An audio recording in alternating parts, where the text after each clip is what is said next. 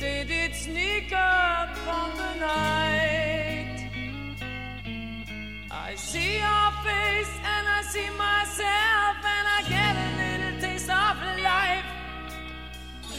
I try to stand it for a while, but I'm in a trance. Hey baby, tell me, can't you hear me calling? I'm in a trance.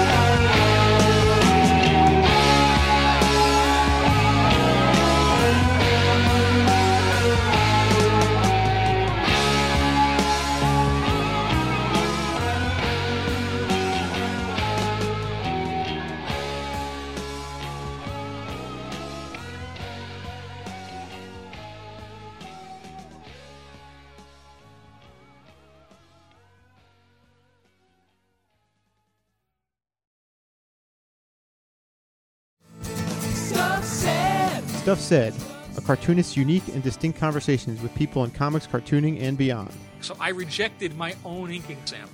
Comics was booming. It was all hands on deck. You were going to be a cop. I was going to be a cop. I would have been a damn good cop. It's almost like if you watched The Little Mermaid and then you had to interview Ariel. Right. But storyboarding's so complex. There's, there's always room for exploration and, and growth. Everybody started a webcomic in two thousand. I wasn't as good as I thought I was. Oh, yeah. I like to be on the side of righteousness. I, I just dwell on these things, and sure. The only healthy way to unleash that is if I turn it into something positive, like comic. I'm just the guy sitting there pissing on the on the fence, seeing if he's going to get this pecker. Zap. Stuff Said, a unique podcast available at stuff said show dot com and iTunes.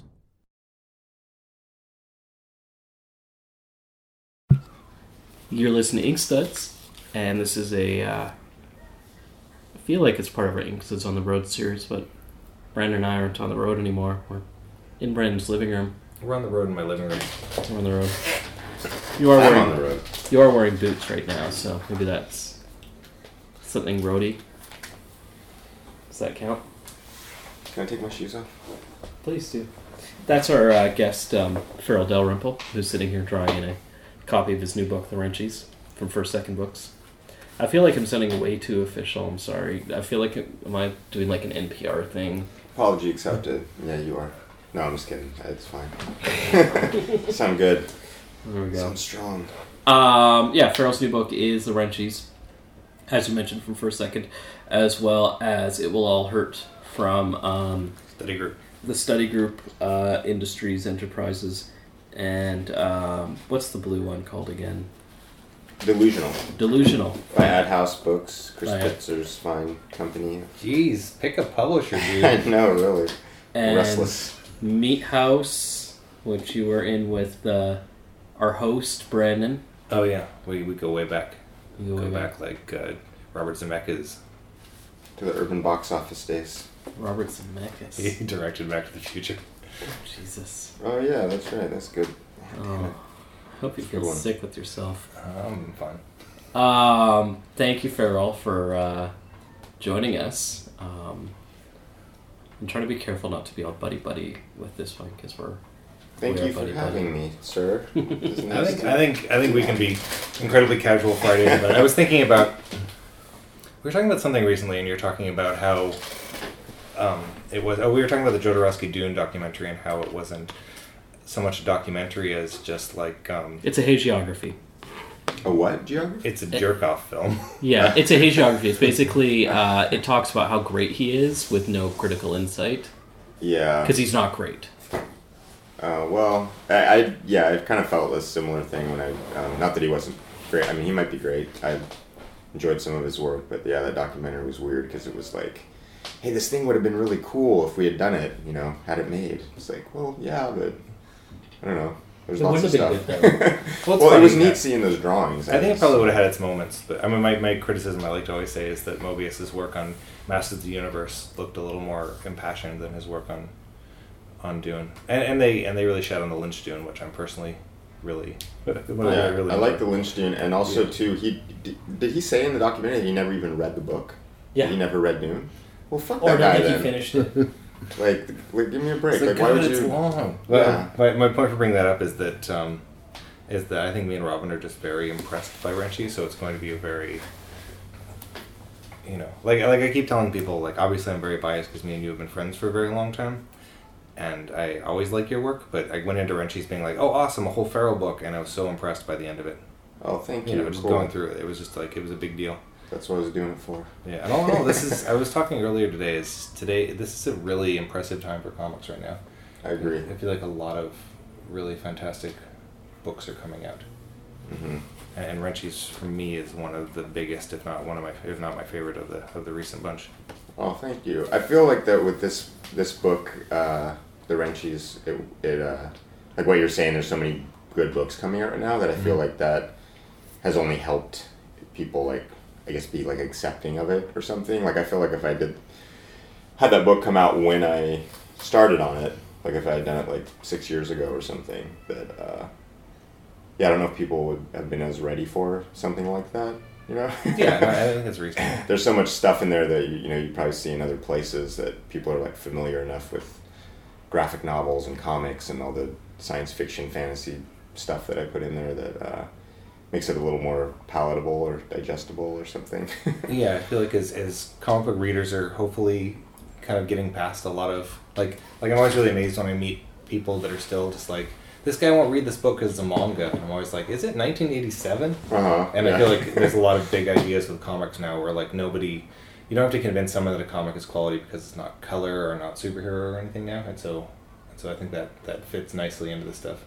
Yeah, I agree. I, yeah, it's weird because like I, I feel too that like, I don't know, people have, I don't know, people read things or watch things or listen to things for all their own own reasons, and you know, like I know why I like comic books and things like that, but um, it's uh, I think too, it, it's sort of like me, I don't know, kind of getting that under the radar. Like I'm kind of trying to say some stuff with it, I guess, you know, personal things, but okay. kind of disguising or dressing it up with all these like different tropes and genres and things like that that people are like, oh, this would make, this was probably going to be like for a movie or something, you know, but it's like, no, it's not at all. Like it's pretty unfilmable, I think. Right. It's like, I just wanted to make a cool comic book with all this like, yeah, weird stuff that I liked. Yeah. I think we were, we did a panel together in New York and I was talking on it about how it feels like, at least in, in the, the, one of the ways that I really related to the work in it is it feels like you're dealing with all these tools that of, of growing up reading things like, um, Uh, you know, children's fantasy books and uh, mm. and science fiction and, and like reading science fiction comics and superhero comics and all this stuff and taking those tools and trying to, like that's the language that you're speaking and then you're trying to make something personal with those tools. Exactly, yeah. Yeah, I don't want it just to be like a, or I didn't want it to be just like a, yeah, like a love letter to these things. Like it was, uh, yeah, like the story was the thing. Yeah. Even though it might not seem like that to people. I guess too, it's like, it was like, not frustrating, but it's, um, like, I understand it, but it seems like with most of my work in the past or whatever that people uh, might like the artwork. I mean, I'm sure a lot of people don't like the artwork. I've had people tell me they don't, but, uh, yeah. um, it's, yeah, there, I feel like for, like, the longest time is this thing, it's like, oh, we need to get you with a writer, like, a good writer, like, you know, and, like, necessarily appreciates, I mean, not that I think of them as separate things, like right. I think car- cartooning is like this one thing, you know, like the writing and the art are just like a thing. Is that together. Something coming from working at places like D C and Vertigo where they compartmentalize like that? I think so, or like it seems like most of the people that I've interacted with, maybe up until like a few years ago even, were, um, I mean, even now, it seems like most of the people I interact with, yeah, are somehow tied into that industry mm-hmm. or that type of comic making. Um, so it's like, yeah, it's like what I was saying too, like people do comics or into comics for all different sorts of reasons. And I think a lot of times people assume that everyone else thinks like they do. Like, like oh, well, I like these kind of comics, so like that's the only thing that exists, or that's the only, you know, type of thing that I'm, you know, I know about, so that, you know.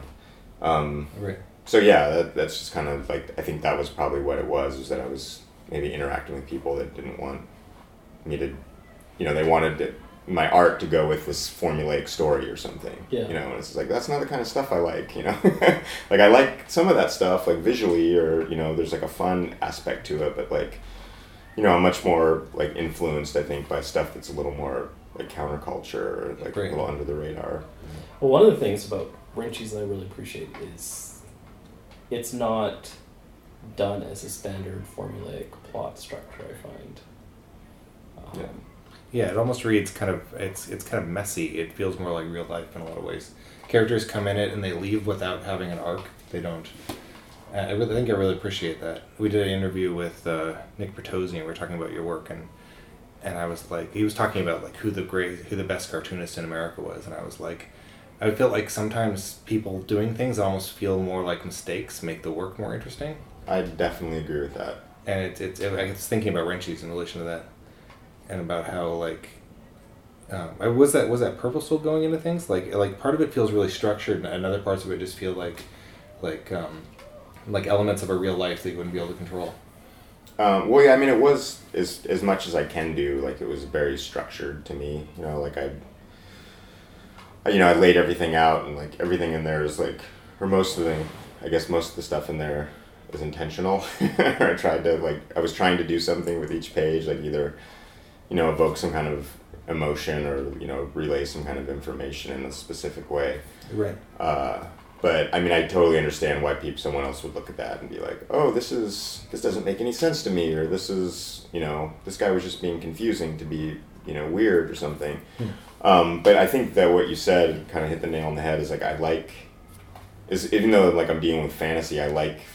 I like there to be this thing in there that feels like real life, mm-hmm. or like even like something that's like relatable to, like, you know, it's like, oh, I know what, like a, I know that, that thing in the dream that everyone feels, or I know that, you know, right. I've had that experience before, or, you know, I might not have been around a kid wearing a cape and magical bugs flying in people's ears and stuff, but like I know, you know, like what's going on there, like it's something I, I relate to. Um, so yeah, I mean that's, and you know, it's like I, you know, read other stories, you know, like these comics or whatever, and it, it, it, part of the thing that kind of bugs me about those, you know, not, I mean not everyone does this obviously, but like sometimes I'll read a, a story and it, it, yeah, just the same specific characters will be in the story, yeah. You know, and it's just like, there there must be like a bigger world to these people. They're just, I guess, just like what the writer, author's choosing to show people.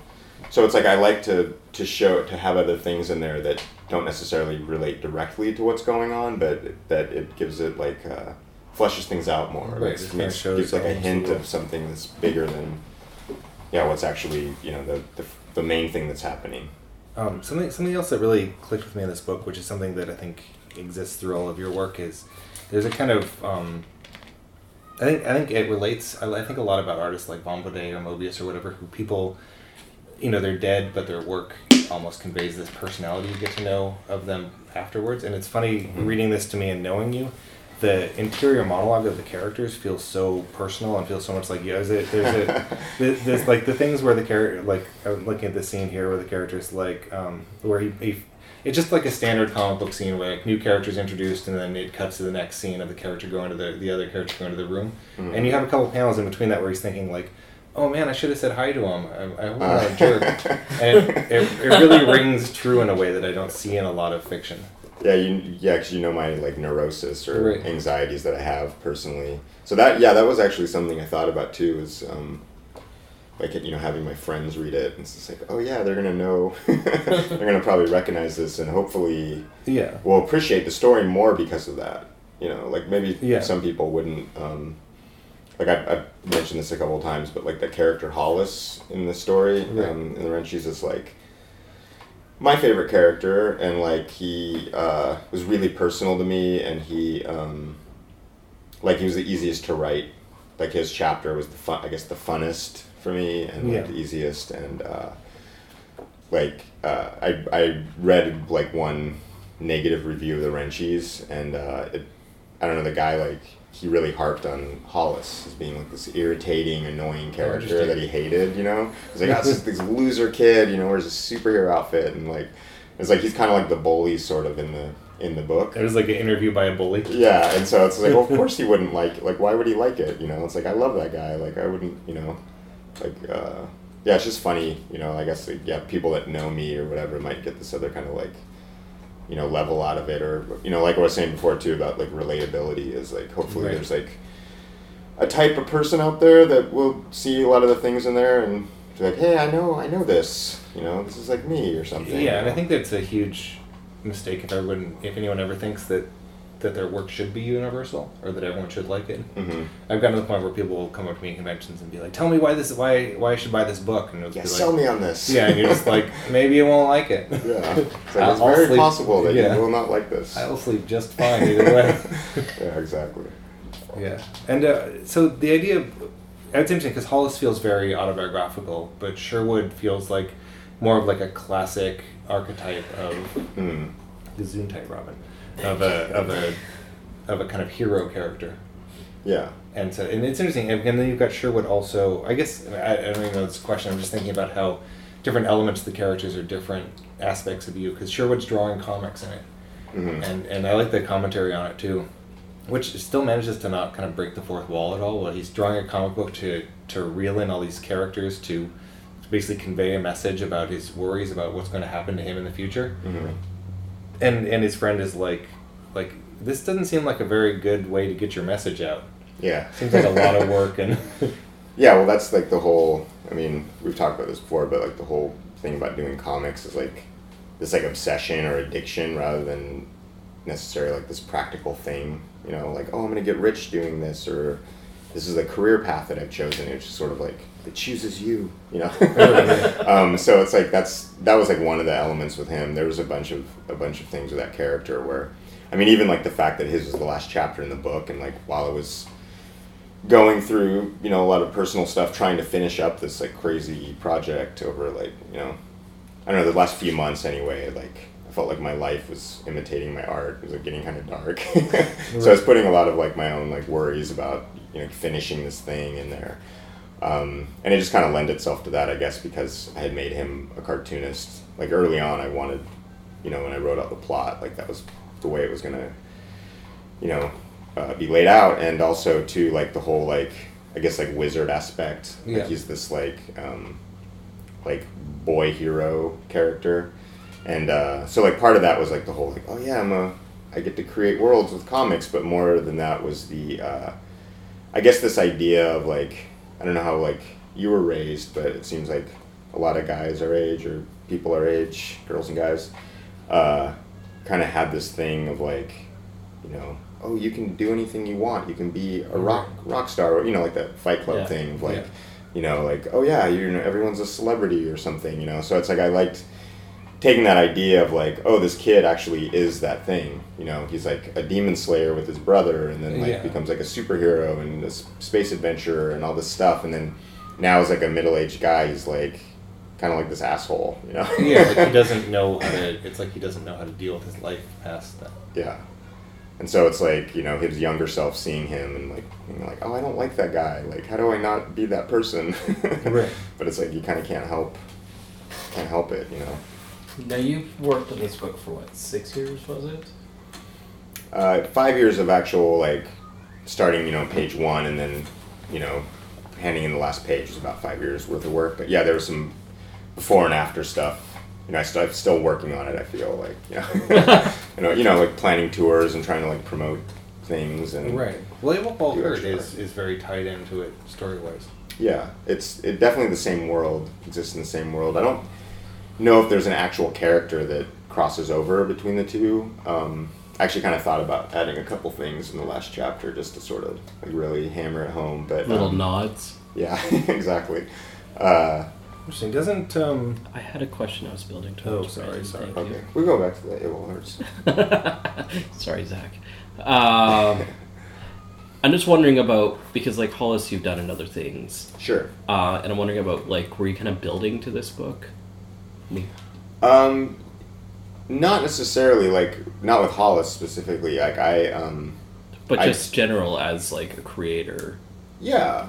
It, w- it was something, like, I have a bunch of ideas that I want to do, you know, like, mm-hmm. that, you know, they're stewing on, and I have, like, little, crazy little obsessive folders where I put notes for different future things that I want to do. Um, so Hollis was uh, something that I did for Chris Pitzer for the Project Superior, mm-hmm. for a couple different stories that I just felt like doing. Just I, actually, Tom Herpick named him Hollis, too. That was, I don't know if you remember that, but we were in Filthy Rich's apartment. And I had a drawing of it, and I'm like, what should I name this guy? And he was like, I name him Hollis. I'm like, it's the name of the book I'm reading. I don't know what book it was. But, um, so, like, I I had him, like, kind of around, and uh, the the thing that I did that kind of sparked it was the story in the back, the Photo Galactica story that we did for uh, Meathaus S O S. Mm-hmm. And, um, like, reading, like, making that and then reading Tom Herpick's story in that book. Like, I kind of, you know, I don't know if you remember his story in there. Yeah, Tom did a really bizarre story in about characters, like, kind of missing limbs going through these mm-hmm. cubes. Yeah, but they were in, like, a, it was kind of like a post-apocalyptic world, and then you would go into kind of, a, like, a more, like, fantasy world, um, like a virtual reality kind of thing. Right. But uh, just, like, the visual style of that story. Like, I liked how deep it felt and how, um, like, uh, emotional it felt, but there wasn't really any dialogue or words to it. So um, I think like reading that and reading and doing my story kind of made me want to do something like that, like what became the, uh, the Wrenchies eventually. Mm-hmm. Um, so I, I I was approached by um, an agent when I moved to Portland to do uh, to do a pitch, I guess. And so I I took those things and I'm like, oh, there's this idea I've been kind of you know thinking about. And uh, yeah, I just did some drawings and made made a plot up and stuff like that and. So, I mean, it was kind of building for a little while, maybe like a year or two. Because I don't know how long S O S, when that came out. Um, yeah, I don't know if you can see it there in that story. You just yeah, had, yeah. had your hand on it. But, S O S um, came out in It's a very good question. two thousand seven, two thousand eight? Okay, so yeah, that was right yeah. around when I moved, like maybe like a year after I moved to Portland then, yeah. when it came out. So yeah, it was like kind of stewing around for a while, but not necessarily like, oh, I want this to be a story about Hollis, because he was he was a character in it from the get-go, like I, I but he he had he definitely took on a bigger role uh-huh. as I was working on it. It was just something that just kind of happened naturally as I was working on it. Right. Oh, and your story in Meathaus S O S is also printed in the back of Wrenchies. Yep. Yeah. That was actually part of the pitch, was like, I took that to First Second and about like fifteen other pages of the drawings I did, and like, yeah, like a plot. I didn't have it thumbnailed or anything, but that was just basically what I gave to them. They're like, hey, can I do a book with you guys? Right. um, yeah. And having like an agent, I guess, helped too, you know, because I guess...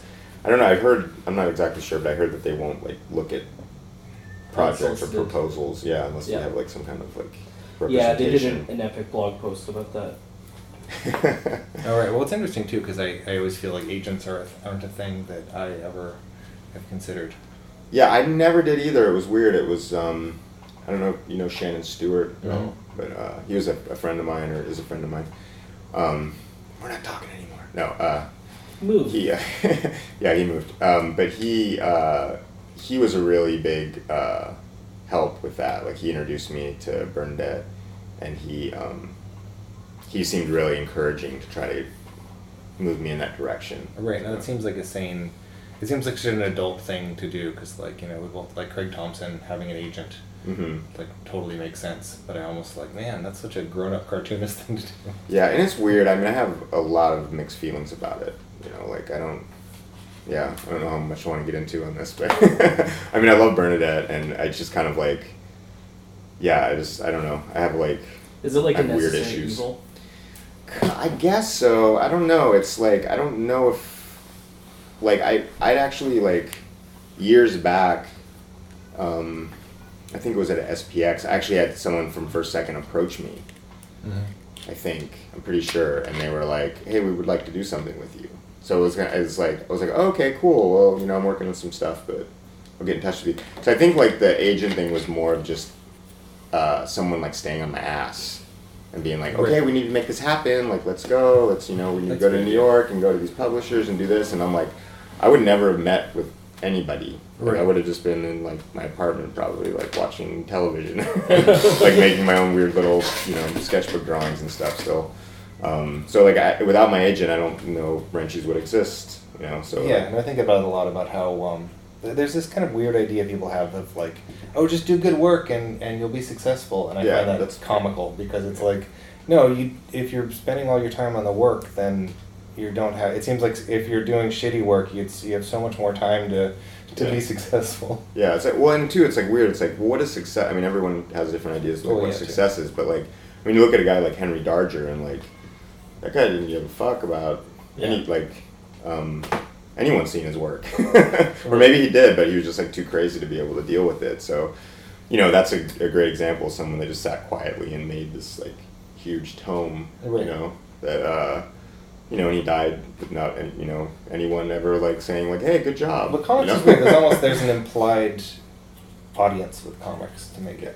It's like, yeah, otherwise I would just use a... Uh, a pseudonym or something, you know. It's like yeah. I like I like people reading my work. Like I like knowing that people enjoy it or are interested in it or provoke some thought or something, you know. Right. Like I, I I need that. Like I need that kind of like feedback. I mean, I wish I didn't. Like I wish I could just make art and like do it anonymously. But it's like actually like I guess like the approval or something. What, what, you know? what would be what would be the appeal of doing it anonymously?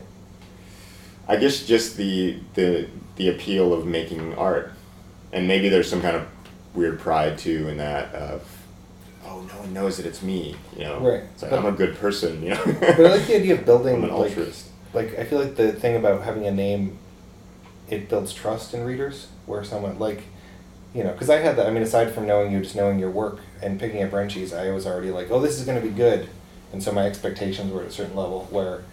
Where certain things, it's like you go into them kind of like, you know, like you're getting into a bathtub, you don't know the temperature of it yet, and you're just like, I don't know how this is working out yet, and it's just like, you know, the year three thousand, you're just like, really? I, that seems pretty far in the future, guys. I actually had, I think that there, when I uh, first started in the Wrenchies, like in the pitch and stuff, I actually had I actually had that. I didn't start off the book like in the year three thousand, but I think like I actually had like a timeline where like, okay, this many thousands of years, and, the, oh, and yeah. then at some point I'm like, who cares? It's like a fantasy world. It could be like ten years from now, or it could be like But I imagine you have to know years. all that stuff a little bit yourself, too. Yeah, just ge- a general idea. You know. Like, we were watching uh, the movie Manborg last night. Yes, we were. And uh, there's a time jump in that that I didn't realize was a time jump. Yeah, they didn't make it very clear. Yeah. He's just busting out of, like, a metal box at some yeah. point. Like, I'm in the future. was not consistently good. it was a, I, I really enjoyed Surprisingly. it. Surprisingly. But, no, it was just that. I, I was thinking, there, there's something there's something I really enjoy about the, implying the passage of time and things. Like, the idea that you can take a piece of paper and and imply the depth of distance and imply time happening. When yeah. in reality, it's just, um, you know, just you... It's just, you know, squiggles on a piece of paper. I love that kind of stuff. It's um, it's sort of, you know, just eliminating all the bullshit, you know, just like get to the heart of the matter. Like, okay, you know what's in the future sometime. Well, let's move on, you know. Right. It's like, you know, it's like if you almost like if you if you actually detail it all out or call attention to it too much, that uh, people will uh, it'll be like distracting from what right. you're actually well, trying to say. Well, there's a lot of that in Wrenchies too, where I wonder if somebody hadn't read a lot of. It's like. It would help to know Madeleine L'Engle books and Narnia and all these things. Yeah, exactly. Yeah, totally. I mean, I felt like, yeah, that's like, uh, yeah, all that, what I was saying before, like all the information, all the stuff that I was informed by. I'm like, I know everyone else around my age or older than me or younger than me has to be familiar with this stuff at some point, you know? It's also weird because there's ideas, because I think that even our generation has things that we missed, but we get that it's like... I always think about how the the character being born, being found with a medallion that leads mm-hmm. them back to their secret past yeah, yeah. is like, it's a total cliche, but I can only name like two things that I've ever seen it in. Mm-hmm. Like yeah. Your Hunter from the Future and the Cowboy Wally Show makes a joke on it. Oh, wow. Okay, yeah. yeah. I wouldn't even be able to name... And there's a medallion in Wrenchies. But... Yeah, that is definitely, yeah. But I but that's exactly right, because like, I put that in there with like knowledge. Like, I know I've read like books as a kid where it's like this like... and it. I mean, even too, like the design of it was just like, I mean, it's not like I really thought about like, how am I going to make this thing look? And it's like, it doesn't matter. Even like, I think I even addressed that in the story where it's just like, the Shadows Men can't even like, aren't even aware of this thing. You know, right. It's like, it's not important. It's like, just this like, sort of like vehicle, like make this like thing happen, I guess, you know, like the story happen. Now the story, story of childhood, um, and I'm wondering how... Because it seems very personal, the work and the story of the kids, and I'm wondering sure. how that uh, comes from your own experience. Uh, you mean just like all the way the kids interact with each other, or just Hollis specifically? Hollis and Sherwood, and um, like there's there's something about it that um, sticks out to me. It's kind of this like. Uncomfortableness. Well, I mean, a lot of I feel like a lot of your work, Farel, is you dealing with your childhood and being like, sure, yeah, and that's where a lot of sensitivity comes from too. Is that like, oh, I was in class and this guy was a jerk, mm-hmm. or I was a jerk, and like, oh, why yeah, did I do well, that, or you know, yeah, all that's I like that that kind of thing, and then, yeah, that's just where I feel like it's in my natural place, a little well that I draw from is like that, you know, wherever those kids' age are, like somewhere around that time in my life. Um, That's just like the most comfortable type of thing for me to write. Just like, it's like, oh yeah, I like, I like hearing like my sister's kids like talk to each other. I think they're hilarious, you know. Mm-hmm. Um, the way that I had the the the young Wrenchies like interact with each other though specifically was from like a couple things. Um, the Dan and Larry book, um, Dave Cooper's Dan and Larry. Yeah, oh, right, right. Which I think's out of print now, uh, but that's like one of my favorite comics, and I just I like. You know, there's a bunch of uh, one. There's a scene where a bunch of kids are hanging out, um, like anthropomorphic-looking kids, hanging out in a basement, and the way they're just sort of making fun of each other and like. I just you know, read that, yeah. Oh, you yeah, okay. It's like there's, the way that dynamic sort of shifts. I'm like, oh wait, okay, someone's yeah. making fun of me. I got to put this kid down. You know? And there's a thing in there. There's a panel where the characters are just talking about something totally normal, and then there's like one of the the teenage girl. They're like, she looks away for a second, and it's just out of context, just the mm. two guys, like, have these dotted lines uh. going to her chest. Like, yeah. like the most teenage yeah. boy thing. Yeah, I love that. Um, and uh, the other thing was uh, the movie Over the Edge. I think my mentioned that to you before. I feel like I've Maybe. mentioned that a lot. Um, I don't know that movie. Yeah, you do. We um, last time I was here in town, in your apartment, uh, I was oh, telling everyone about yeah. it, and then we went to the David Lynch... The Twin Peaks bar. Yeah, the Twin Peaks bar, and it just came on the television. That's right. That like, ran, the guy just put How it in. Lynchian. Yeah, it was really weird. I was like, oh my god, this is the thing I was just talking about. And uh, yeah, it's a nineteen seventy-nine movie. It's Matt Dillon's first movie. And it's like based off this like real thing that happened in this town where these kids kind of rioted because they like, you know, there's nothing for them to do in this like small, you know, community that would, they didn't make any things for the kids to do. So uh, they just do like lots of drugs. They're not allowed to dance. And, yeah, it's not quite as bad as like Footloose. It's uh, there's some kind of like real element to it. Like the way they, they talk to each other, like they're trying to be tough and like, yeah, I mean, they're all drinking and, you know, get, getting messed up and stuff. And uh, a little more realistic than Lord of the Flies.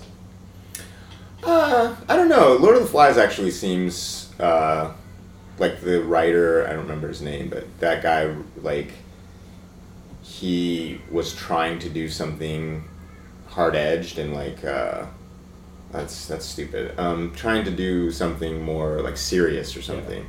Whereas like Over the Edge has a uh, such like a comedic element to it because I think like just kids aren't actually funny, you know, like yeah.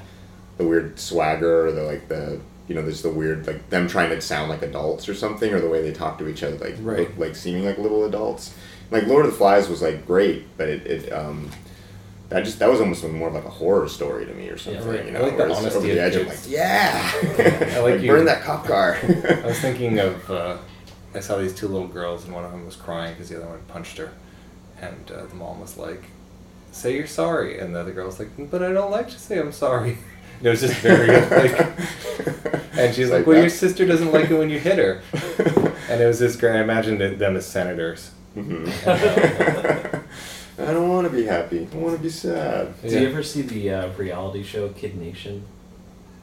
Oh no, I I don't I haven't seen it. But I saw a, a commercial for it.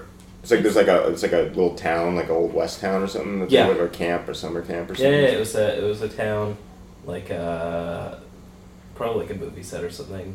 I think it was done in a specific state, in the states because of the uh, child labor laws.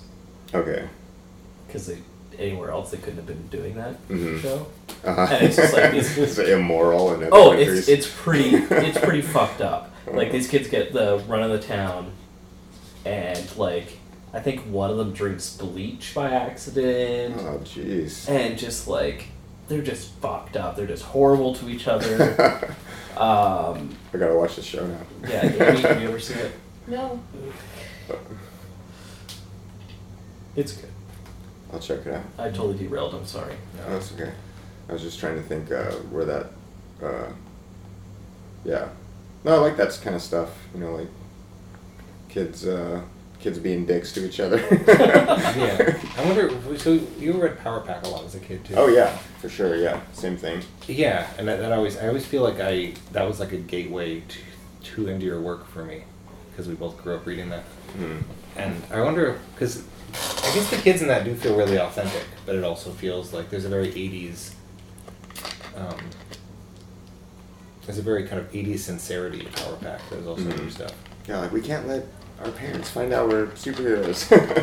You know, like I like that aspect, but it's yeah, it's, it seems like the fun, the really fun part of that comic was like when they would have Franklin over to spend the night and like you know uh, Walt his. Walt and Weezy as the parents, like saying, like, "Oh, I'll make my special dish," you know. Oh yeah, yeah. You know, like that kind of stuff, like the I guess the family vibe, you know, that like movie. Was it? Were they based off of? Were the Power Pack's parents based off of Simonson's? Yeah, Simonson's. It's a Walt and Weezy. That makes total yeah. sense. I think um, John Bogdanov, who drew it for a while mm-hmm. after like June Brigman or whoever, Colleen. Yeah. I think it's June, June Brigman. Okay, um, he uh, he's like good pals with them. Okay, that makes total sense. Because he came into into Simonson's class once at S V A. Uh, oh, nice. Just hung out. Yeah. You have a lot of affection for Simonson's work. Oh yeah, yeah, for sure. Yeah, this uh, his Thor run was like a big deal to me as a kid. Like me and me and my buddy, my best buddy, um, would uh, just like trace drawings out of Mjolnir's Song that um, that issue he did where he fights the Midgard Serpent and it's oh, all splash pages. Yeah, splash pages. Yeah, that was the first comic I'd ever seen that was like entirely splash pages. And I was just like, oh my God, I can't believe they did this. And right. Did, was John Hickman letting, lettering him back then? Mm-hmm. Yeah. That's interesting. I think he lettered all those. Um, you know, most of them anyway. Yeah. Yeah. Not, not a fan, Robin? You're right. Oh, I'm fine. I'm fine. Crack-a-thum. What? What? I heard you say that in some interview once about, like, the Profit guys are all dudes that like Walt Simonson comics or something like that. that that's probably accurate. Or maybe it wasn't Profit, but it was, like, you were referring to a bunch of uh, guys and you're like, yeah, that's the the bonding things that, that we all really like Walt Simonson's work. Yeah, no, I like Simonson. I, I, I felt like I... Um, I am weird with Simonson because I liked a lot of his stuff, but then other... I'm I'm not... He's not a guy who everything I've ever read I like. Yeah. Oh, certainly not. Like, it, it's weird because, like, his... Um, RoboCop versus Terminator, right? Well, he made a he made a, a crack a crack movie one time. I was at some show and it was like a totally dead show, so he was kind of like hanging out with a bunch of like right. me and some other fanboys, all kind of looking at his original pages, which are amazing, by the way. Mm-hmm. Like his originals are like, you know, usually like obviously originals are better than the printed comic page, but like, um, he I've never seen like another comic artist where it's like such a big difference between the two. I've noticed that a lot. I was I was talking about that recently about how, like that when when I was kind of learning to draw, there's lots of people like, oh, you have to use a nib, you have to use a brush because it looks so much better. And on the originals, it looks amazing, but then the printed page, if you use a ballpoint pen, you can't really tell. Exactly. Yeah. And especially in the eighties. Yeah. Um, yeah. So he like his work in particular. Like I think there's a lot lost in the translation for whatever reason. Mm. Like, I see his pencils, and they look amazing, and his inks, and look amazing, but, like, the crack he made at me, I think it was, like, when he, he Orion just got canceled, mm-hmm. and he was like, I can't, I can't do a monthly book, and I can't, you know, sell a monthly book anymore, apparently. And he's like, no one bought that book. Farel didn't even buy that book. And I was like, ah.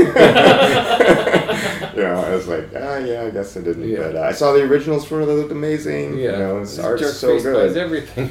Uh, So, yeah, yeah, I don't know what it is. It's weird. It's like, uh, yeah, amazing artist, and, uh, but, uh, I mean, I think... There's a thing, too, where it's like, there's that, there's that shadow of Kirby that I think throws me off of some artists sometimes.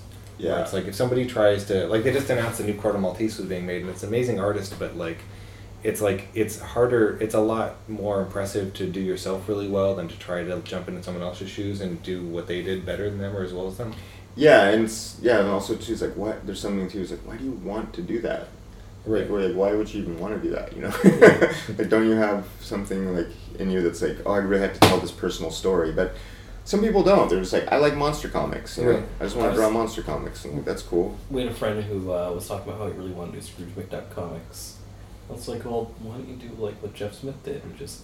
Exactly, yeah. You know. Exactly. I totally understand the appeal of why. I mean, because that's the whole appeal of Profit, is that it is Profit.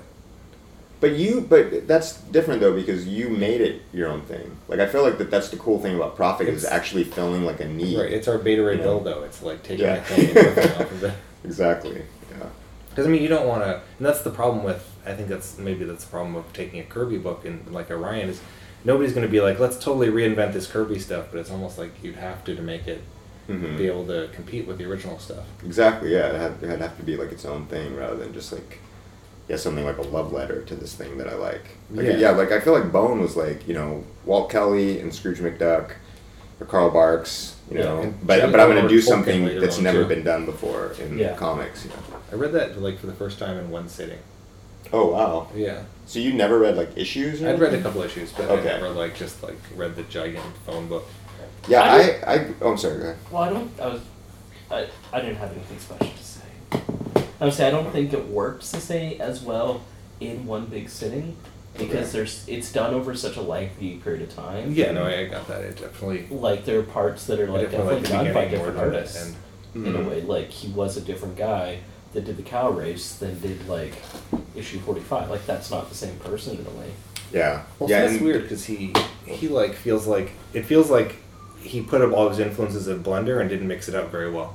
Because there's be sections of it where like, oh, this is obviously Walt Kelly, or this is obviously uh, Scrooge McDuck stuff, or this is obviously Lord of the Rings, and it doesn't feel like it ever meshes quite well. And it's not a comment on the quality or anything; it just it feels very like you can see where he's grabbing from. Yeah, exactly. Well, I feel too they're like. Um, In the beginning, because I, I would actually I I was I didn't grab issue one when it came out, but um, I think I jumped on like issue six or seven or something like yeah. that. And uh, actually stopped at some point. Like I kind of stopped buying comics for several years. So yeah, I just I I read most of it, or a big chunk of it, and then when it came out as the big book, then I went ahead and finished up the last part of it. Right. But I remember when the issues were coming out, like uh, those early issues were hilarious. Yeah. Like they were just really funny, like, right. funny comics, and um, I noticed that that went away. Like there were still humor elements to it, but it wasn't. It didn't have the same kind of like impact on me or something. Maybe it's because partly because I'd never seen anything like that before. Mm-hmm. But um, I thought maybe too was like he just he at some point he was like, I have to finish the story. I want to tell the story. Was it? You know, not doing as much like fun experimental kind of. I wonder you know, if that's part of like um, coming from doing these newspaper comics he's doing before and kind of using the humor as kind of a crutch. Um, oh, he, I thought he was an animator. He also did newspaper comics. Oh, okay. I, I was just thinking that. that too. Like maybe it was the thing of him being like, I have to impress people with this, and I know my humor's solid. Yeah. Maybe it was just. And he know. got felt stronger in his storytelling chops to kind of focus on the story. Humor or just cockier that he had a readership that would stick with him. Mm-hmm. Yeah. Which that's that's a bold statement, Brandon. What? Well, he, he he was really interesting because I, I listened to an interview with him. I don't know if you guys heard the same interview where did you know he had like a business plan for the whole thing. Yeah, and he went and got like a bank loan and like yeah. he had like a letter from Will Eisner and like they gave him like more money than he asked for because they were so like right. like you know in you know I guess it was like the time the letter from Will Eisner just said I'm not racist. It was underlined three times. I got this. It didn't like have anything to do with yeah. you know Jeff Smith or anything. Uh-huh. Like I got this letter framed. Uh-huh. Ebony's a perfectly reasonable name. Here's one million dollars. Uh-huh. Um, but yeah, I mean, yeah, it just seems like a total different. He seems like a completely different kind of. Like yeah, like I don't know, I was gonna say cartoonist, but just like a person than I am. You know, it's very admirable, but I mean, my life is so like chaotic compared to that. You know, it's like it's very impressive. That he could have, you know, come up with that and then stuck to it. You know, right. Admire the hell out of that. I mean, that's a that's a scary thing. I mean, me and you talk about a lot of the kind of plodding life of a cartoonist and how mm-hmm. a big part of it is like knowing that you should forgive yourself and that everything's okay and you can just do this, and also never forgiving yourself and being like, mm-hmm. oh, I didn't draw today. Yeah, they're constantly like that's a struggle, like beating yourself up and then yeah, being like it's okay, it's okay.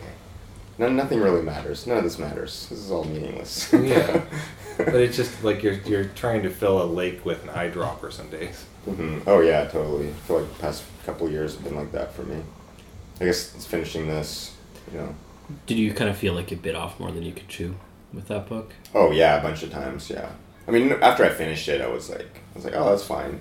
You know, and I look at other, you know, we're here in Brandon's apartment with stacks of comic books and like. Seeing like the w- amount of work some of these guys have done, you know, it's like, it's like, eh, one book is like three hundred pages, but I mean, there's like some of those manga are like, you know, but there's ten times the length of that. Too. Like, like I was really in the middle of Wrenchies. I remember just being like, oh, this is awesome. I'm going to be able to read this like fifty times and find new stuff all the time. Well, it's also That's like cool. the fact that it's watercolor painted, which yeah. doing one page compared to how, how long do you think compared, you know, watercoloring a page versus how many pages can Brandon do in Photoshop mm. color and that same fast though. Absolutely. Yeah, it's a, I would say yeah, it just adds like a third of the time to it or something. Really? You know. Um, but yeah, it's like the same yeah, the same thing as like if I Photoshop if I colored all those on the computer, it probably wouldn't have seemed as impressive to a lot of people, but it it would have been to me because like it still would have been probably the same amount of work yeah. like time-wise to to computer color it. Um, I guess there's something with computers that's like a little more systemati- easy to systematize it. We're like, oh, I have this palette that I use. Yeah. I mean, you could do that with paints too, but I just, I always like, you know, kind of bucket that kind of thing where I kind of want to look. What is it that this thing that you, that you think takes the most effort for you? Is it the drawing or the... The penciling. Yeah. Like laying out a page, like trying to think of how I want to make something work, and I'm also really lazy about using reference now, so I'll do a lot of erasing. I'm like, why does this arm not look right? It's like, I guess I could just take a picture of my arm, but it's like, I'd rather spend two hours erasing this and redrawing it. It's interesting. When I was over at Johnny Christmas's studio, um, he was working on his um, Sheltered comic, mm-hmm. and uh, I saw him just like, like he's a guy that just like races through monthly comics, And I saw him just, like, pick up a camera, take a picture of his hand, like, holding a gun thing, and then just, like, look at it, sketch it, and I was like, I don't, if I want to look in the mirror, I got to go in the bathroom in my house. Yeah.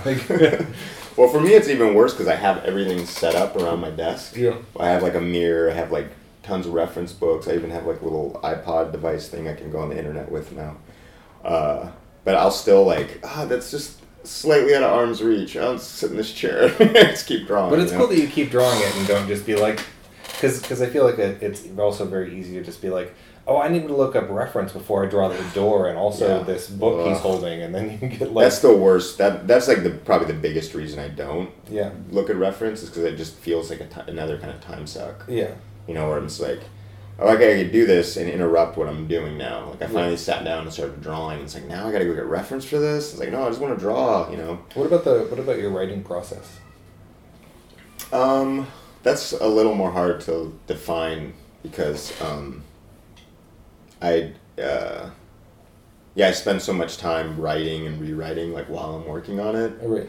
Um, I don't, I haven't written, like, a script out in a long time. Like, I'm working on those Popcorn War pages now for mm-hmm. your Island book, and um, I actually have kind of a, a kind of a script right. where it's like, you know, I I broke everything down into a page page per sentence kind of Did thing. Did you type it? Yep, I got it. You can check it out. Oh, yeah. um, well, just, on a, just on the computer. I mean, I use a typewriter. My editorial style is I pick people whose work I'm excited by and have them do it. It's, it's very. I think when me and Farel worked on Profit together. Should I pop this? Hello. Hey, come on up. Who is it? Oh, Shannon. You can come up here and we can finish the interview. Shannon. He'll be quiet. Oh, I know he'll be quiet. We were talking about uh, the, the editorial process and Profit. Yes. Editorial process. I'm using your charger on my iPod. Oh, yeah, you are. Thank you. I forgot that I was supposed to be doing a drawing here. It, it's probably good I'm not, though, talking while I'm drawing, because I'd yeah. be like, uh, what? Right, and so that introduced myself. He's like, I wasn't paying attention. I was working on this. Shannon. Go sit, go sit down. Hey, come no, sit down. How's it going? Can I be... Okay, I'll be quiet. Carry on. My wayward son. Are you timing it? Yeah, I work on the time. So you were saying your your you pick guys that you're excited by? Yeah, and I was talking, I was thinking, we, we probably talked a fair amount about, about the whole Profit process, but... Yeah, I'm going to post that interview before this Oh yeah, gets oh, cool. posted. Um, but yeah, just the idea of, I, I remember me and you working together and it was very, it was very casual and, and like the, my big editorial suggestion was you had two panels and I was like, why don't you just take the the panel border out here and make it one panel? That was a few, uh, I think several pages where you suggested that. Yeah. And I think it was uh, partly too as like a time saving device, which was really good. Oh, right, right. Yeah, I, I like that a lot. It was fun working on that, and doing it in that fashion was really cool. Um, actually, drawing the pages took me way too long, and I think was like super stressful because I was, uh, well, I mean, first of all, I was so uh, worried about it being like cool or something, like really intimidated by that, and also because I was so behind the, under the gun on the Wrenchies, oh, right. that it was like, I was kind of using... working on each other thing is like a way to procrastinate, you know. or something. I think that's good. And in some ways, hopefully, it got your stuff looked at by different eyes. Oh, definitely. Yeah, I'm so glad I did it. It was. Um, I might have mentioned this a million times already, but uh, yeah, it's like in, it's kind of in a weird way like the most like mainstream thing that I've done as far as like. Which is funny after you doing Marvel books and.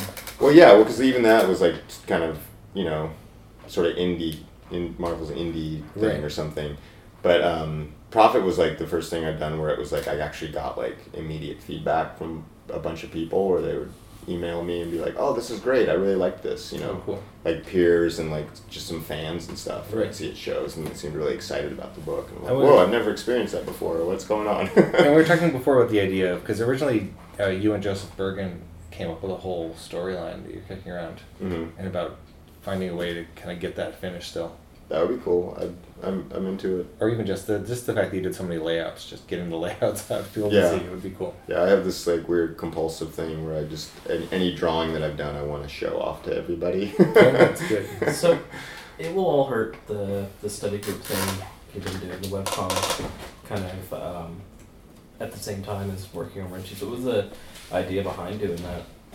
Well, I started doing that webcomic out of being. Um, Like I just started drawing it in my sketchbook, and I wasn't I wasn't thinking about it being published. I mean, I when I hear people say stuff like that, I think I'm just like, oh yeah, right. Like you were gonna publish that, you know. But um, I I wasn't necessarily just I wasn't thinking about the format or anything. I was just making a comic to make a comic, and uh, it was out of yeah frustration at doing the Wrenchies and not being able to put in everything that I wanted to put in there. So, um, I don't know when it was I started doing it uh, a couple years ago, so I don't know. You did some point. little minis, didn't you? Was I that? did, yeah. I did two uh, short comics. Like I did I did a, a one-pager for Jason Levi- Levian's uh, Diamond Comics magazine that he mm-hmm. did for a couple right. a couple years. And then I did, uh, I just made a mini comic out of uh, two of the characters from that. And um, that little that little mini comic is gonna, is like the last... It Will All Hurt story. like I was, I, after I did it, I was like, okay, this is gonna be the end, you know, whatever. Um, Interesting. So, uh, but yeah, it was like a lot of the stuff in, in It Will All Hurt was me wanting to like, oh, I want to do a, ch- I want to add a chase scene in the Wrenchies, but I, I can't. Like I have to finish this book. yeah. You know, or like I want to, you know, do a, a scene like this, or just have fun doing like a stream of consciousness thing, and just like, you know, having something set in this world that's just. Um, Kind of more like poetry rather than just trying to tell like you know a straight ahead story. Right. Well, so what's your process for It Will All Hurt? Like, is it like a sketchbook comic? It was uh, the first. Most of the first issue was done in my sketchbook. Maybe like half the first issue. Okay. Um, I was done in my sketchbook, and then I started doing it on um, watercolor paper because I I realized like I should sell these originals at shows and stuff, you know, right. for cheap. Um, And uh, it, it, so I, I was doing these two panels side by side um, in my sketchbook, and I, I was like, oh, this actually, maybe I should do this as a webcomic, just put it up on the internet. Mm-hmm. And because uh, they, they kind of fit on a computer screen sort of nice. Yeah. And um, that was a, a real, like, uh, doable dose for me, like, very, you know, easy, easy for me to handle. Because, like, I, I didn't pen, I don't pencil any of it, I just do straight pen. Um, and the Wrenchies, I pencil and brush ink and color, but that I just do straight pen and then color, watercolor on top of that. And um, yeah, so uh, Zach Soto, I mean, just me living in Portland, like there's so many cartoonists there, and he um, was just talking to me, and he was like, hey, I'm starting up a, a webcomic porthole, kind of like What Things Do, Jordan Crane's What Things Do, mm-hmm. but kind of more like genre comics, you know, genre-based stuff. And I was like, oh, I, I have this thing that I've been doing in my sketchbook that I'd love to put on there, and he seemed into the idea, and then he it was his idea to publish it on the newsprint, like his Secret Voice book, mm-hmm. um, with a risograph cover and everything, and um, yeah, and he's been great uh, helping me get that out. And Brian Sands did the riso on that, right? The first issue, yeah, okay. And then the second issue was done on Zach's machine. Oh. I think the plan was to for Zach to do it all along, but his machine was broken for like years. right. And I think, you know, Ryan just stepped up, and I don't, I think he, Ryan got busy with his own, doing other stuff, so he didn't want to do, yeah. do another one anyway, so. I really like how the page layouts come out and, and It Will All Hurt. Like you have so much, oh, thanks. You have so much like open space and so much like, like some of the panels feel like they're just like sketchbook things. Like it almost looks like, like there's a, there's a panel in the first book where you're just, You're just drawing a cat, and it just looks like... That's definitely all, yeah, from my sketchbook. Yeah, it looks like you're just sitting in front of your cat drawing it. Mm-hmm. Wh- which cat is that? That was probably Pizzy, rest in peace. Mm. Yeah. Horse him out. Yeah. um, yeah, Pizzy died a couple years ago, and I started drawing Meeps, so he's kind of like my, my reference. I actually had some I have some cat photo reference just when I got from the internet that I use sometimes. Like, uh, I think at this point now, I'm just kind of make, make them up. Right. But uh, my girlfriend like saw those pictures, and she's like, "What are you doing using other cats?" Like, it's supposed to be our cat. Use cat reference. You can use my cat. But I have a. I don't think given that I have just drawn from life before too. Like, right. And I think those are just life drawings that I did yeah. in my sketchbook, and it was like I want to include that because this guy is a, a character in the story. Narrator. Well, it's weird. I mean, obviously it's a very different style of storytelling in this, but it doesn't it doesn't feel like a dip in quality of storytelling, which is interesting to me that it's so... Like, I remember years ago, I think it was Frank Santoro was was asking, he was like, he had an idea he wanted to do a, a thing based off that Mœbius short story, the absolute... Um, whatever it is, the thing where the guy's running along and falls. Citron or something? Yeah, Absolute Citron, where he's just falling forever, and Mœbius kind of famously did that just straight to ink. Mm-hmm. Right yeah, that was that was a big inspiration to me, yeah. that story in particular. And he asked me, he's like, do you want to do a book like that? And I was like, no, it'd be shitty, and I wouldn't want to charge people for it. But this mm-hmm. is, like, good. I don't well, yeah, I mean, that well, that was my idea, is that I wasn't going to charge people for it. And it's just like, when Zach said it, it was like, oh, it's like a free webcomic thing you can do, you know, and I guess the... advantage of that is that there's a bunch of other amazing cartoonists on there yeah. that are doing cool webcomics that I don't definitely read enough. Very but good company. Yeah, definitely, for sure. There's some, like, Sam Alden, dudes like that on there. Oh, yeah. And Sam, I mean, and Zach also is really behind what you're doing because he did publish definitely the two books and the yeah. other stuff. It's a Sam Alden book. And Zach's uh, Secret Voice, he's yeah. been publishing in pages. Yeah. On there. Yeah, who else is on there? I think Connor Williamson has a... But I mean stuff that he's actually made hard copies of. Oh, right, yeah. Yeah, there's... Uh, so yeah, it was his book, Haunter, and then the Study Group magazine. Yeah. Um, I feel like maybe there was like another one or two, possibly. I don't know. No, I think that's it. Okay. You can send me an email after if I forget something. the The website, though, is amazing, because there's tons of guys. There's even a guy at the at your signing on Sunday who's on there, too. Oh, really? Yeah. Oh. Ben Duncan. Oh. He does... I'll, I'll, I'll show you stuff later. Oh, yeah, really cool. Stuff. I probably recognize the He stuff. Does, like, these weird balloon things. Okay. It's not ringing any bells, but... Sorry, Ben. Draws good. Ben, you draw good. I want to see him. Yeah. You show up your comics. People, bring your comics with you when you go to comic events when someone asks what you draw. Yeah, definitely. That's that is one of some of the best advice, seriously. Because it's met, um. Oh, sorry. Go ahead. Well, I met like four people that night. I'm like, oh, you do comics? Do you have anything I can see? No. You fucked up. You fucked up. And there's Robin slaps him across. Well, it's really funny to me. I, I often have people be like, like I got a nice email from someone that was just like, oh, you asked to see my sketchbook. That was so nice of you. And I was like, is it weird that people that devote their lives to comics are like, oh, show me more comics. I like these. Yeah, like I love looking at people's sketchbook. Yeah. Although I'm always amazed when you meet, like, I, when you meet people who are just like, oh, I can't look at any more comics. Yeah. And they do comics for a living. It's just yeah, like, you should join a circus. Yeah, it's like, why are you here? Yeah. What are you, you know, what is your point? To get rich. I. That's a, yeah. That's clearly the place for it. Yeah. Not a lot of thinking there. Yeah. Um, so you have Pop Gun, new Pop Gun stuff coming back to an old friend. Mm-hmm. Yeah. Yeah. We're. Um, We've been talking about that while I've been visiting. So we're going to serialize it in Ireland, and um, one hundred fifty pages is the, the script that I have written out. And you're about fifty in, right? Yep.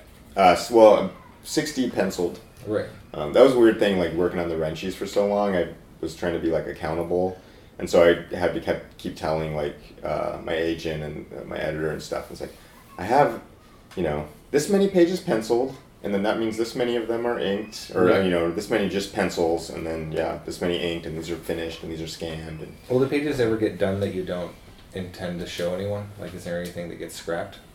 Uh, not a lot, no. And I think that's part of the, what you were mentioning there, and that It Will All Hurt is like, even those cat drawings. I'm like, I have to put these in. It's like I was gonna, you know, not to try to pat it out, but it's like I, I always, I, I would like, I like stuff like that, you know, like. Right. But that's yeah. the thing with Delusional, it's you getting your actual sketchbooks out, too. Yeah, that's true. Your sketchbooks are also incredibly pretty. You um, know someone's going to request a cat book from you. Because Jeffrey Brown did The Cat in the Bag. That's a good, that's it. He did like two or three books. Yeah. The Cat in the Bag. I think it's time for uh, sure Farel's cat books. I'm sure cleaned up on those, too, man. Oh, yeah. Not as well as he did the Star Wars books. It, it, right? would, it would be a really good way for me not to ever want to draw a cat again. Oh, guys, we should do the cats of Star Wars. Why are there no just regular cats in Star Wars? I never thought about that before.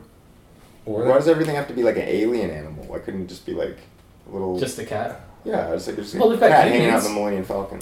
They have what? They have humans, so why not cats? Exactly, yeah. Were there any rats on the Death Star? There's no pets in Star Wars. Yeah, but I'm talking about...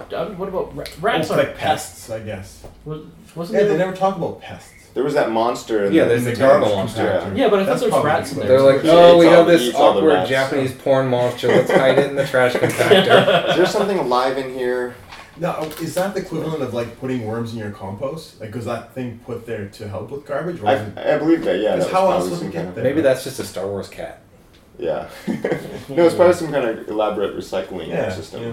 Must be. Or not even that elaborate. So it's like nature. Onto the Death Star. What if it's like if you flesh like a crocodile, baby crocodile? It might be something that, that like, was a pet at one point. It might be something something weird like a stormtrooper ate, and then it got flushed, and then it like, just mutated. You know, like yeah. a alligator. You know, pet are, are stormtroopers all clones? Yeah, they're supposed to be uh, Jango Fett or yeah. Boba Fett or something like that. Well, Boba Fett's a clone too, but yeah. he was... But it's all Jango was, Fett's clones. Jango Fett, yeah, but Boba Fett was actually... Jango's son, clone raised son. He was raised, like he wasn't... Background. Uh, yeah. None of this was my Star Wars anyway. Yeah, so that's. I was just thinking like, yeah. it and makes they, it so they, much crappier if yeah. you just imagine like this one actor under every mask. The guy from Once Were Warriors. Yeah, no, like, it's, you're a little short to be a stormtrooper. It's like, you're a little short to be a, a clone of the same human D N A. Or that whatever. That thing in particular, I found, like, I mean, obviously Jar Jar Binks is, like, the worst, but, like, sorry, making noises. All that stuff about, like, how everything had to tie into everything else. Yeah. Like, it's like, I liked C three P O being around. Like, okay, fair enough. And it's like, did Anakin have to make him? Like, do all the... stormtroopers have to be clones of Boba Fett just because Boba Fett's like one of the most popular characters. Well, I think like, that's a really interesting idea in in Star Wars, how it's a really good example of how you make a really expansive, interesting universe and then and then just make it smaller. It. Yeah, like how do you uh, wrap all over your own work? Yeah. Which is funny because the comics were the opposite. Did they, they expand? Did, oh yeah, especially the early stuff. The Howard Chaykin and Walt well, no, Simonson. Well, no, I'm talking about not the, not the early stuff. Comics. Well, the comics, the Marvel comics. But the the oh, the Dark later Horse Dark Horse comics, yeah, where they have like the Tales of the Old Republic and stuff. Oh, okay. Where it's just like all yeah, that's out like, of my yeah, that's out of my element. Sorry, I, I derailed the, everything. I, I only know the I, I think they make the, I think they, they made the Stormtroopers clones because then you don't feel bad for them dying. It's like oh, it's just a clone. It's yeah, a, that's it's a, a fun uh, kids movie. Yeah, it's a way to get away from mass murder. Exactly. That's a really weird. Um, That's a really weird commentary on war and death, too, if you're just like, you're just killing the same guy over and over. It's like it takes this reality out of it. Yeah. Where it's yeah. like, it should be, you should, like, they should just cut away every once in a while when they kill a stormtrooper, just being like, when is daddy coming home? Uh, it's like that, where we were just talking about the Austin Powers movie, but the, uh, the henchmen, where they're like hanging out in Hooters or something.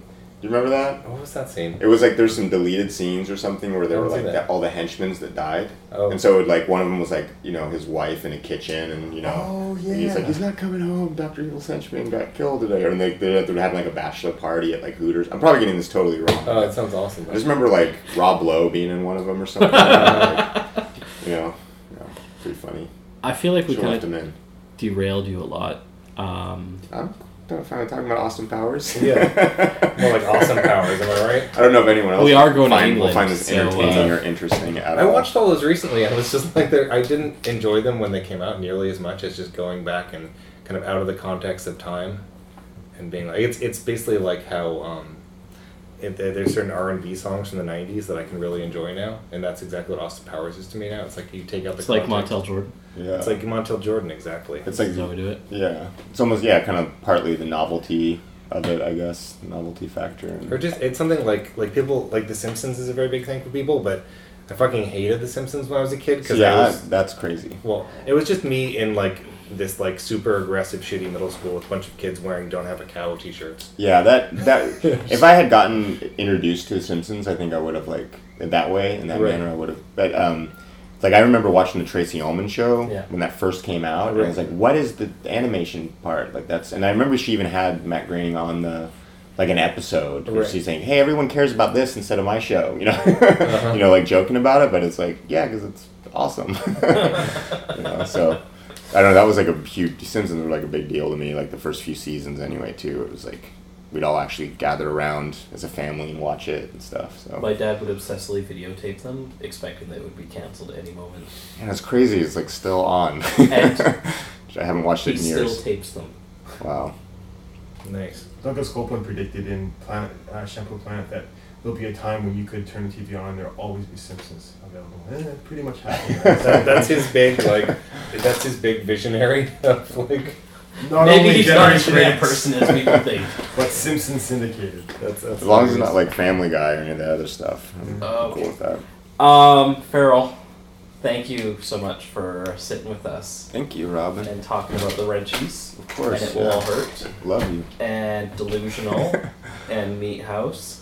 And upcoming Pop Gun War. I'm yeah, excited. Man. Me too. Thank you so much, buddy. Me three. Thank you.